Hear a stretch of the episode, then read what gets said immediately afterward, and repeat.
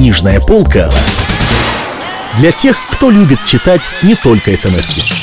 Антон Павлович Чехов «Канитель» Читает Евгений Жуковский на клиросе стоит дьячок от лукавин и держит между вытянутыми жирными пальцами огрызенное гусиное перо. Маленький лоб его собрался в морщины. На носу играют пятна всех цветов, начиная от розового и кончая темно-синим. Перед ним на рыжем переплете цветной триоде лежат две бумажки – на одной из них написано «О здравии», на другой «За упокой». И под обоими заглавиями по ряду имен. Около клироса стоит маленькая струшонка с озабоченным лицом и с котомкой на спине. Она задумалась. «Дальше кого?» – спрашивает дьячок, лениво почесывая за ухом. «Скорей, убогая, думай, а то мне некогда. Сейчас часы читать стану». «Сейчас, батюшка, ну, пиши». «О здравии рабов божьих Андрея и Дарьи Сачады, Митрия, опять Андрея, Антипа, Марьи. Постой, не шибко. Не зайцем скачешь, успеешь. Написал Марью. Ну, теперь Кирилла, Гордея, младенца новоприставленного Герасима, Пантелея. Записал усопшего Пантелея? Постой. Пантелей помер? Помер, вздыхает старуха. Так как же ты велишь о здравии записывать? Сердится дичок, зачеркивая Пантелея и перенося его на другую бумажку. Вот тоже еще. Ты, говорит, толком, а не путай. Кого еще за упокой? За упокой? Э, сейчас, постой. Э, ну, пиши.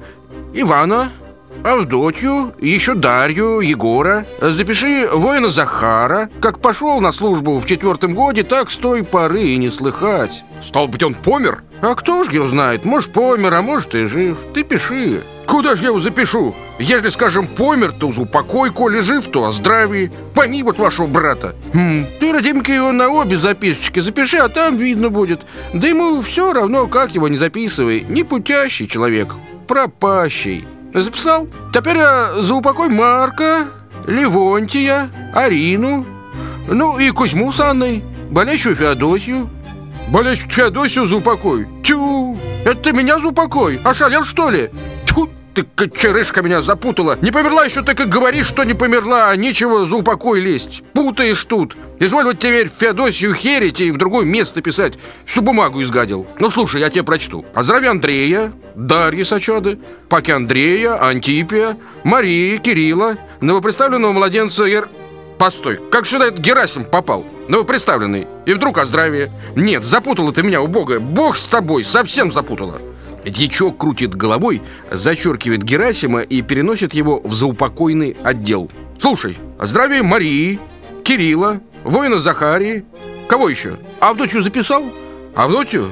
Хм, Авдотью, Евдокию Пересматривает дичок обе бумажки Помню, записывал ее, а теперь шут ты ее знает Никак не найдешь Вот она, за упокой записана Авдотью-то за упокой Удивляется старуха Года еще нет, как замуж вышла А ты на нее уж смерть накликаешь сам вот сердечный путаешь, а на меня злобишься. Ты с молитву пиши, а коли будешь в сердце злобу иметь, то бесу радость. Это тебя бес хороводит, допутает.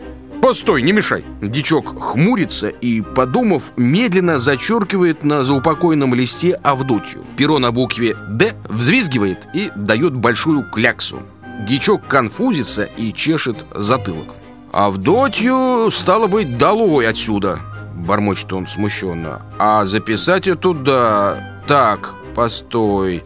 Ежели туда, то будет о здравии. Ежели сюда, то за упокой. Совсем запутал баба. Это еще воин Захария встрял сюда Что ты его принес? Ничего не разберу. Надо сызного Дьячок лезет в шкафчик и достает оттуда осьмушку чистой бумаги «Выкинь Захарию, коль так», — говорит старуха «Уж бог с ним, выкинь». «Молчи», Дьячок макает медленно перо и списывает с обеих бумажек имена на новый листок. «Я их всех гуртом запишу», — говорит он. «А ты неси к отцу дьякону. Пущай дьякон разберет, кто здесь живой, кто мертвый. Он в семинарии обучался, а я этих самых делов, хоть убей, ничего не понимаю». Старуха берет бумажку, подает дьячку старинные полторы копейки и семенит к алтарю.